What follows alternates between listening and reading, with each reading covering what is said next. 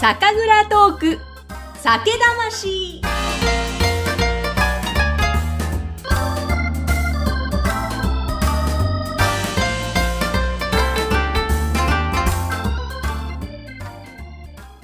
こんにちは。酒蔵ナビゲーターのぐっさんこと山口智子です。引き続き熊本県花の花酒造の神田清隆さんのお話をお届けしていきます。前回は神田さんが人生でも初めて膝が本当にガクガク震えるそんな体験をしたとおっしゃっていました。その時死と向き合ったとお話ししてくださったんですが、実はあの2月に私が蔵に伺った時に、やっぱり何度ももうダメだなぁダメかなぁと、こう死がよぎったことがあったんですよねっておっしゃってたんですね。で、その時にでもね、山口さん、不可能なことって何もないんですよっていうふうに神田さんがおっしゃっていたのがすごく印象に残っていて、それはもうこういった体験から生まれる神田さんの言葉だったんだなっていうふうに思いました。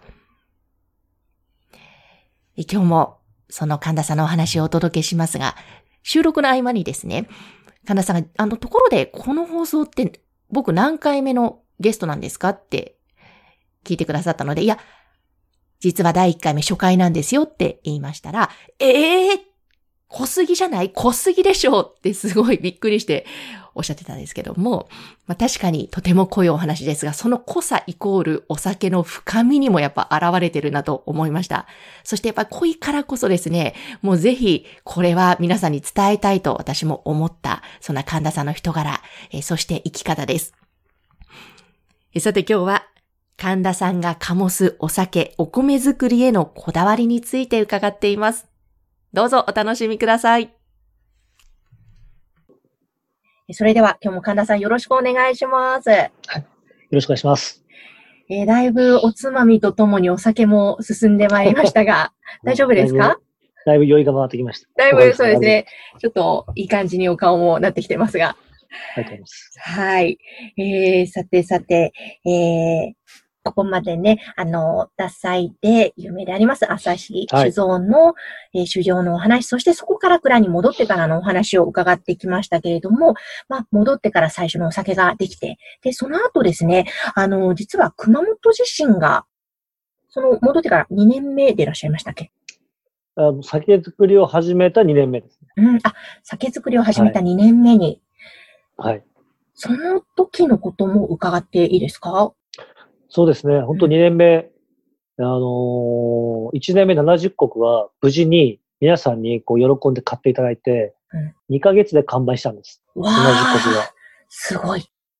僕は本当にありがたいことに。うん、で、やっぱり熊本県で脱菜を、脱菜さんで修行したっていうので、結構ですね、皆さん、わっとこう買っていただいて、地元がすごくやっぱ売れましたね。うん、ああ、そうなんですね。本当にそれはもう会長をはじめ、脱菜の皆さんのおかげ、えー、ではあるんですけども、えー、で、ただその中で、あのー、70国が2ヶ月で完売して、はい。逆にその、いや、飲食店さんのメニューに入れたのに、うん、その、売り切れって困るよっていう、あの、実は取引先から厳しいご意見もいくつかいただいたんですよ。ええー、ね、当時のやっぱり我々の精神的な、こうですね、あの、部分からそういう話を聞くと、その、酒屋さんから言われたことをやらないと、また会社は倒産するっていう脅迫観念にこう、駆られてるんですね。で、70国で足りなかったから、2ヶ月だったから、じゃあ6倍作れば、あの、大丈夫だろうってことで、うん、えー、400国いきなり増国するわけです。ええー、おただ、今振り返れば、いきなりそんな増国っていうのは、あの、誰もやったことないと思うし、や、やってはあんまりいけないというかですね、いろいろな問題がこう出るので、ただ、当時の私は本当に酒造りをし始めて2年目なので、ええ、そしてやっぱ背負ってたものの危機感というのがとてつもなかったので、うん、当然やるだろうというぐらいの感覚で、えー、やったわけですよね。なるほど。で、400国増国をして、まあ、夜中の1時、2時ぐらいまでは当たり前みたいな感じで、うん、で、えー、まあ、どうにか400国の増国をするんですけど、そんなに400国が簡単に売れるわけないです。でも、熊本地震で、あの、関東の特約店さん、飲食店さん、あと、全国の一般の方々が、やっぱり応援してくれて、熊本地震をきっかけに皆さんがお酒を飲んでくれたんですよ。もう、直後は前年対比20何パーとかだったんですね。だからもう本当に、その時も、その時はね、膝は震えませんでしたけど、ええ目の、目の前に流れる川を眺めて、あの、本当になんか、こう、ぼーっとしてましたね。ええ。でも本当にその時も、東京の皆さん、うん。ねまあ、全国の方々、特約店さん、いろんな方々に支えられて、うん。そこを乗り越えられたんですよね。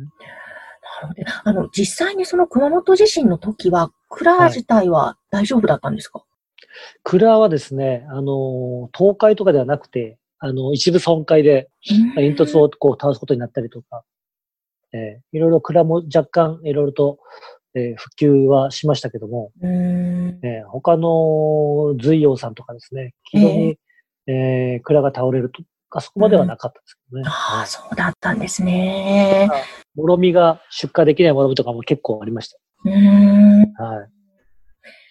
じゃあそんな中、やっぱりそこでも人に支えられてというところなんですね。すよねはい。いやー、すごいなーあのー前回ちょっと、なごみ町のちょっと風景も、ズームでね、見せていただいたりはしたんですけども、その、なごみ町ですね。花の花酒造があります。はいそこの町のことも伺いたいなと思います。どんなところなのか。で、またそこで醸すっていうことはどういうことなのかとか、こだわりを教えていただけますか？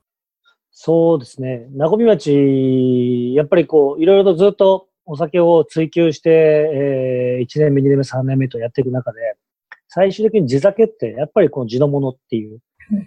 で、この名古屋町っていうものでしか作れないお酒っていうのを、やっぱやらなくちゃいけないかなっていうのもすごくあったんですけど、あの、1年目の時に、できたお酒を持って行って、桜井会長から言われたのが、はい。あのーうちでいう2割3分というのが、うん。やっぱ脱菜のもうフラッグシップというか、まあ看板みたいな。うん。で、神田さんでいう、その、そういったお酒っていうのを作らないとダメだよねって言われたことがうんあって、それをずーっと今でも毎日考えるんですね。へだから花の花の代名詞と言えるお酒って何だろうっていうのはずーっと考えてきて、うん。で、やっぱそこを追求して、えー追求しているこの5年間なんですよ。うんうんうんうんで、いろんなことをこうチャレンジして、だからうち試験醸造士とか実験士がものすごく多いんですね。ええで、そういうことをたくさん繰り返してやっていく中で、やっぱこう、名古屋町でしかできないことってなんだろうっていうところを、に踏み込んだときに、うんやっぱこの先ほどお見せしたその土地でできるもの。で、熊本県のもの。でいろいろ考えていくと、あのーやっぱ低精白っていう、うんその土地で作るお米を磨かずに土地を表現するってことだったり、うんそのホマシっていうですね、江戸時代に天下第一の米ってこう言われた、えー熊本在来種の、えー、ホマシというお米があるんですね。はい。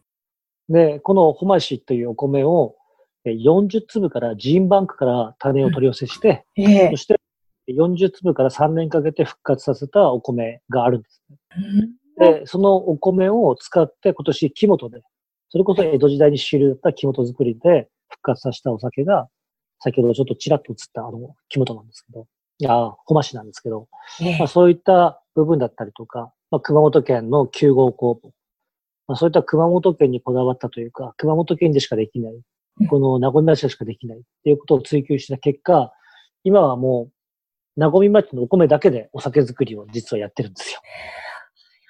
そもそもその名古屋町自体、米作りがもう2000年前でしたっけ？すごい歴史そうですね。はい。ね。そうなんですよ。実はこの町って日本遺産に認定されてるんですね。ええ何の日本遺産かっていうと、うん。その2000年米作りの文化が続いてる、水筒文化が続いてる、えー、その領域ってことで、菊池川領域が日本遺産に認定されてて、で、そのお米からお酒を作ってる花の菓子像も構成文化財の一つとして今、う日本遺産になってるんですね。わあ、そうなんですね。あの、もちろんお水も美味しいんですよね。そう。いや、もう熊本県の水ってはいご存知かどうか、もう、ええあの、水の都と言われてる。ねえ、そうですよね。水道水とか、蛇口ひねってもその水も。ミネラルウォーターが。ね、はい。湧き水、ミネラルウォーター。そうなんですよ。あのー、この地域ってですね、あのー、9万年前に阿蘇山、世界一のカルデラができた、はい、その阿蘇山の火砕流が凝固してできた土地なんです。うん。うん。うん、で、9万年前の阿蘇山の大噴火って、成層圏まで火柱が上がったって言われてて、すごいでしょ成層圏まで。山口ぐらいまで多分飛んでると思います。うわー、はい、そうなんですね。ええ。ー、で、やっぱそういった岩盤に染み出た岩清水がうちの仕込み水になってるんです。だから9万年前のその地層を通った水を仕込み水にしてるって、なんかそのロマンも私すごくこの街の好きなところで。本当ですね。あの、すごくいろんな遺跡があって、国宝がものすごく発掘されてるんですよ。へー。名ぜひ、あの、東京国立博物館、あの上野にある、あそこに行くと、名古屋町の、えー、コーナーがあります。え、そうなんですか？すごい。国宝コーナーがありますから、ぜひ、はい。皆さん行っていただけると嬉しいですね。すごい、なんかそんな場所でできるお米を使って、また湧き出る水を使って、醸してるわけですよね。はい。もうありがたいです。本当にあの緑が綺麗で、綺麗なまた川が流れてて穏やかなところなんですけど、神田さんちょっとちっちゃい頃とか子供の頃ってどんな遊びをしてたんですか、はい、このあのー、山口さんでここに来たことがあるから、わかるじゃないですか。はい。だから、私が中学校までは、この町に信号機がなかったですから。そうなんですか？信号機ないです。信号機ってもうあんまり見たことないですからね、私が中学校までは。へえ。だからまず遊ぶところといえば山の中か川の中か。うん。ですよね。ええー、じゃあもう走り回ってたわけですか？あのー、そうですね。あのー、ヌンチャクとか、鎌を持って、うん、あの山の中に、まあ、イノシ、対イノシシ用です。うんうん、当然そんなもんじゃイノシシ倒せませんけど。イノシシ用に ヌンチャク持って。そうそうあの、一応子供ながらに。そんなもん持っても。で、意味ないですけど、でも本当に山の中で、やっぱりイノシシとかいっぱいヘビとか普通にいるじゃないですか。イノシシとかヘビ取ることできたんですか？ヘビ、ヘビは全然取ってましたね。へえ、はい、そうなんですか。はい。イノシシはだだ取れないですあ、取れない。さすがに子供だとそれは無理でしょう。これですかやんちゃなお子さんだったんですか神田さん？えでもどこだろう？でも、みんなそんな感じじゃないですかね、この街の、うん、子供たちって、うんうん、夏はやっぱりみんなで川で飛び込んだりとかして遊びました。いやいい、羨ましいですね。もう、自然の中で本当育ってきたわけですよね。はい、で、その、なごみ町さんのものをということで、今、あの、お米作りにも力をすごく入れてるっておっしゃってますけども、はい、さっきもほましのお話ありましたけど、実際にあの、蔵の横で田んぼも耕して、かなさん作ってらっしゃるんですよね、お米。そうですね。今、うちの社員たちで山頂部作付けしてますけど、私一人で今2ターンやってるんですね。で、すべてが無製品無農薬。あの、肥料も使わず、農薬も使わない。つまり自然農法ということ？そうですね。あの、オーガニックっていうのはやっぱりあの、有機肥料は使うんですけど、我々はその自然のものしか使わないと。だから枯れ葉とか。はい。で、まあ、そこの田んぼにレンゲが咲いたら、そのレンゲを切って肥料代わりにするとか。まあ、そんな感じで、あの、自然の方で昔ながらのものに戻していこうということをやってますね。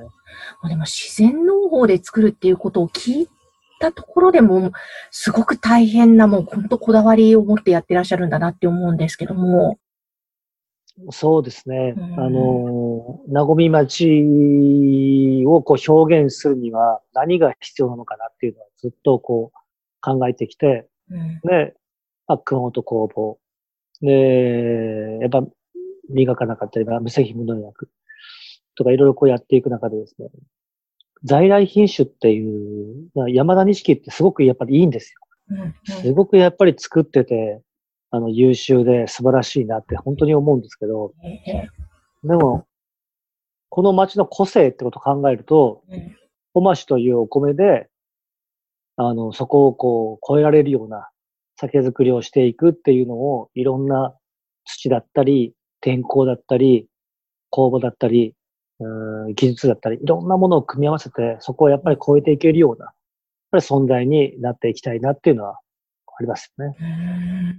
もう実際にそのお米から育ててらっしゃる、しかも社員と神田さんも含めて皆さんって言って、今ちょうど5月はい。ですけども、田植えの時期ですか？そうですね。まだまだ、あの、九州はもう少し先なんですけど、5月下旬から6月にかけてなんですけど、ええええはい。でも、今、自分たちで、私が個人的に一人で2単。で、はい。社員が3丁部。うん。で、町全体で今35丁部ぐらい作付けをしてますね。で、名古屋町の人口って1万人いないんですよね。多分もう今いないかな。はいで、ほぼほぼ三河町という町で作ってるんで、はい。三河町の人口って4000人切ってると思います、今。ええらその、そんな狭い土地だけでお米作ってるんですよ。えええーだから、多分ですね、こんな、あの、あの、テロワールドって言っても、やっぱ県とか市とかいろいろこうあると思うんですけど、あの、うちはもう本当にその町内、うん。え知り合いとお米作ってるんですよね。なるほ全量ど。はい。今、テロワールっておっしゃってましたけど、テロワールっていうのは、その土地のものを使って、テロワールってその、なんですかね、基礎産業からお酒ができるまでのいろんな環境だと思うんですね。うーんだからそこに、たそこにある水だったりとか、うんあの、まあ、天候、うんえー、そして環境ですね。まあ、と本当に人の要素もすごく大きいと思いますね。あーそういったとこ含めてっていう、はい。もう本当に地元のもう顔見知りのみんな仲間と作り上げているっていう感じなんですね。そうですね。で、やっぱりうん肥料をみんな使うんですけどね。ええその肥肥料っていうのは、スポーツ選手で言うと、やっぱりドーピング的なところがやっぱりあって、うんあの、やっぱり稲ってもともとやっぱ雑草だったっていう側面もあるんですよね。で、やっぱり稲がなる場所もあればならない場所もあって。うんうん。それはちゃんとその稲が育つ知力があるところだから、やっぱり稲が育つ。うん。っていうところまで、なんかこう、どんどんどんどん、ええ。この町を知っていくと、なんで杉を植林したんだろうとか、なんでここはあれ、ここは荒れてるんだろうとかうん、なんでこう水路が変わった、いろんな町を知ろうと思うといろんなことが見えてくるんですよね。へえ。なんか、なんか特別なことをやろうとしてるわけじゃなくてうん、本当に昔の自然に戻してて、うん昔のやり方で、あのー作れる場所をただ探してるだけなんですよね。それを農薬を使って肥料を使って、えー、区画整備し、区画整備してうん、土壌改良してやっていくと、その土地の素晴らしさってもう見えないんですよ。だから、昔の、昔で言われてるいい土地うん、村前格付けとかって昔あったんですね。それが兵庫県には残ってますよね。東上地区黒田省とか。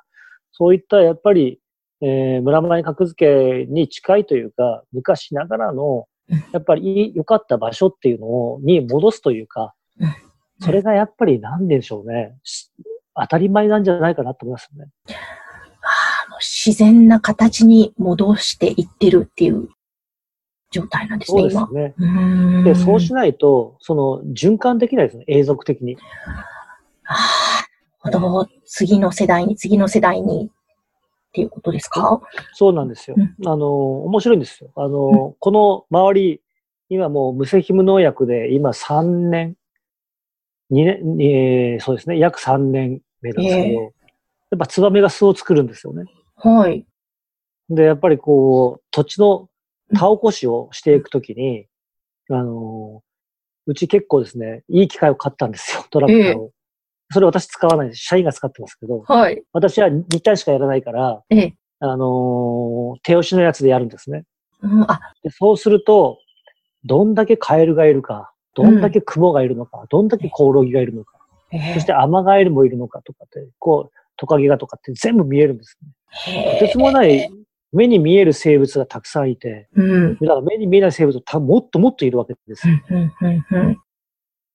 そこを、それを農薬全部殺してしまうわけですよ。ああ、そっか。ああ、そうですよね。それを殺さず、それも、とともに生かしながら、生きながら一緒に共存ということを。いや、やっぱり、ねクモはもちろん味方だし、うんあの、みんな味方なんですよね。うんで、それを勝手にて敵と思ってるのは、すごく多分人間の浅はかさがあるんだろうなっていうのを、私はまだ農業の素人ですけど、ええそのやっぱり農業を深く無責無農薬でやられてる皆さんの話を聞くと、うんやっぱり全てが、やっぱりこう、要素であって仲間だっていう、やっぱ概念は持たれてますよね。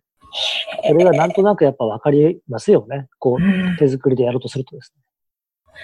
まあでも、かなさん、それはもう、例えば10年前とかには思いもしなかったことなんですかね。こうやって、お米作りも携わって、そういうようなことがだんだん分かってきたっていうことなんですかね。あのー人、人にこう感動してもらう、人になんか伝えたいって思うものを作ろうと思うと、うん。なんか見えてくることがあって、ただ、売れるものを作ろうと思うと見えなくなることがあるんだなと思いますね。それはすごくす、なるほどと思いますね。面白いですよね、それっこうやっぱり私利私欲が出てきちゃうと、見えなくなるものがあるんですかね。それを、もともと私は売ろうとして、その社社長就任したすぐの時は、はい。売ろうとしてお金欲しいから、うん売ろう、売ろう、売ろうとして、やっぱりリベートつけたりいろんなことしてやってきましたけど、うんもうどんどん見えなくなるんですね。でものづくりしていくと、なんかやっぱり見えてきますよね。だからそれは我々酒造りだけじゃなくてうん、多分すべての、あのーところに、産業に言えると思うんですよ。うんやっぱいいものを作っていくっていうことが、ね、すごく大切で、売ろうとすると盲目になりますよね。うんそうですね。もうそれっていろんなことに言えますよね。いや、言えると思います。はいですね。まあでも、そんな神田さん、これからこんな風にしていきたいみたいな、さらなる夢やプロジェクトって今あるんですか？そうですね。なんかもうずっと思ったことはすぐやるので、ええ今やってることが未来なんですよね。だからそうあんまり何をしたいかっていうか、多分明日またもしかしたらしたいことが見つかるかもしれないですが、うんわわかんないですね。ただややりたいことはやってます。今現在はいそのやってらっしゃる、研究してらっしゃるというか、それはやっぱり木本だったりするわけですか？そうですね。まあ、ホマシ、木本、あと酵母無添加だったりうん、やっぱりやってますけど、実はまだいろいろと、ええちょっとまだここでは言いませんけど、なるほど。はいはい。あるわけですね。ーはい。あのーやっぱ熊本でしかできないっていう。うんただ、熊本の文化っていういうことを考えると、うんうちも、もともと昔は赤酒っていうお酒を作ってたんですね。赤酒って何かというと、悪持ち酒なんですよね。ええええええ悪持ち酒、あの、いろんな植物の灰を利用した製法なんでしたっけ？そうですね。室町時代から火入れ、火持ち酒、火を入れて持たせる。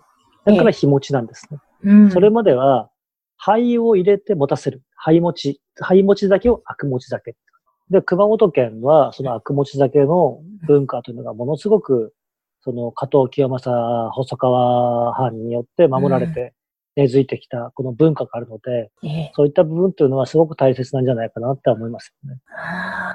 あの、私も祖父母が熊本にいたので、こう小さい頃、はいお正月に行くと、お塗装が。赤かったんですよね。赤茶というか、す。あれも赤酒っていうふうに、あの、両親から赤酒というか、なんだろう。ちょっと違いますか？はい。逆に、逆に熊本県以外の方っておとそってするんですか？あれ？私するんじゃないかなと思ってたんですが。で、ただ、お塗装は透明なんですよね。まあお割と普通なのは。ええ我が家はやっぱり熊本のということで、あの赤い赤茶色のお塗装をはいはい。おそうですね。必ずお正月に飲むっていうう、ん。習しだったんですけど、なんですよ。あれどあれはね、うなんですかね？もう、我々当たり前で、おとそは赤酒ですうよね。ん、そうですよね。え、じゃあちょっとその赤酒もやっていく？いや、赤酒という文化、そう悪持ち酒という、その灰を入れてうん、えー、持たせる。なんですかね。火を、火を入れて、菌を殺す。ええ。で、えー灰を入れて、あの、持たせる。まあ、うん火入れすることによって酵母を失活させ、あの、酵母を死滅させて、うん酵素を破壊するんですけど、ええ。悪持ち酒っていうのは、やっぱ灰を入れて、その、酸性をアルカリ性に戻していくっていう。ええ。だから、あの、いろいろ、こう、不造性乳酸菌に対しての対応だったりとか、うん非表式に対する対応だったりとか、まあ、いろいろこう、えー、悪夢酒ってあるんですけど、そのなんかですね、悪物酒で酒質をコントロールできるようなお酒を作れたら、やっぱ熊本県としてのやっぱ文化を背負いながらうんできるんじゃないかな。やっぱ本当熊本でしかできない、名古屋町でしかできないっていうのを、やっぱりやりて、やっていきたいなっていうのは最終、うん、目標というか、そう思ってます。それで、あのーそれを先ほどもお客様から、あの、喜びとリスペクトをいただけるような会社にしていきたいなと思います。ああ、もう、ますます楽しみですね。ちょっとこれからまた、新たな、今はいね、ちょっと5月のこの段階ではコロナでいろいろ大変だと思いますが、またこれを経て出来上がったお酒、楽しみにしています。ありがとうございます。は頑張ります。で、あの、ぜひちょっと最後にですね、神田さん、あはいの、神田さんにとって、酒魂とは？という質問をさせていただきたいんですが。酒魂でしょえ酒魂なんでしょうね。でも、自分のいつもだからな。酒魂、日常ですかね。ー、おうんーそうですね。でもなんか人生そのものだし、日常だし、だから常日頃、やっぱどうやって、あの、美味しいお酒ができて、どういった形で皆さんに美味しいお酒を飲んでもらえれば、みんなが幸せになってくれるんだろうってことを考えるんで、はいそれしかだからないから、まあ人生だったり、日常だったりとかっていうことです。はい。うん、もう本当、日々すべてということですね。はい。大丈夫です。ありがとうございます。本当にいろんなおありがとうござい話ありがとうございます。ありがとうございました。えゲストは、熊本県名古町花の花酒造の神田清隆さんでした。ありがとうございました。どうもありがとうございました。酒蔵トーク、酒魂。熊本県名古町の花の花酒造神田さんのお話、いかがでしたか？私はあの、神田さんが、人に感動してもらういいものを作ろうとすると見えてくるものがあると。逆に、売れるものを作ろうとすると見えなくなるものがあるんですよねっておっしゃっていたのがすごく心に響きました。やっぱり、こう、売らなきゃ売らなきゃとか、あと稼ごう稼ごうとか、そういうことを考えてしまうと、どうしてもキューッとこう、視界が視野が狭くなる。えー何か見えなくなるものがすごくあるなと私も思うんですが、逆にこう、これがすごくいいから、私の場合は例えばすごくいい酒蔵さんがいるんですとか、その純粋ないいものを伝えたいという、その時のやっぱりエネルギーとかって素直な純粋なものですよね。そうするとパーッとこう、視野が広がって、いろいろ見えてくるものが確かにあるよなっていうふうに思いました。皆さんはどんなところ響きましたか？え、神田さん、今は名古町で、すごいですよね。あの、江戸時代にあった在来種米、ほましを復活させて、え、そしてそのお米と、あと、名古町の湧き出る美味しいお水と、さらに熊本で生まれた9号工房を使って、さらにそのお米も自然農法で作ってるっておっしゃってましたもんね。もうまさにその名古町のその土地を醸す、土地を生かした、花の花の代名詞と言えるお酒作り、さらなる追求されてます。なので今このお話伺ったのが5月中旬頃なので、これがお米が育ってまた秋収穫になってお酒の仕込みが始まって、新たなお酒、どんな味のお酒ができるのか、もうすごく楽しみです。えそして、ちょうどあの、お話伺った時はもうコロナの打撃を受けている中だったんですけれども、そんな中いかがですかと伺ったら、まあちょっと結構ダメージはありますが、ただ時間がある分、もう研究に力を入れられるんですよねと。もう今できることをやるだけですとおっしゃってました。やっぱりこれまでのいろいろな経験を経て、もう今に集中、今できること、そして、やはり酒造り、醸す人間としてブレない心みたいな、なんかそういう職人の、なんでこだわり、かっこよさを感じましたね。この熊本県花の花酒造のホームページの URL はまたリンク貼らせていただきますね。ぜひご覧ください。そして皆さんぜひ花の花酒造の日本酒飲んでみてください。とっても美味しいです。酒蔵トーク酒魂。次回は神田さんからバトンを渡していただいた方にインタビューさせていただきます。どうぞお楽しみに。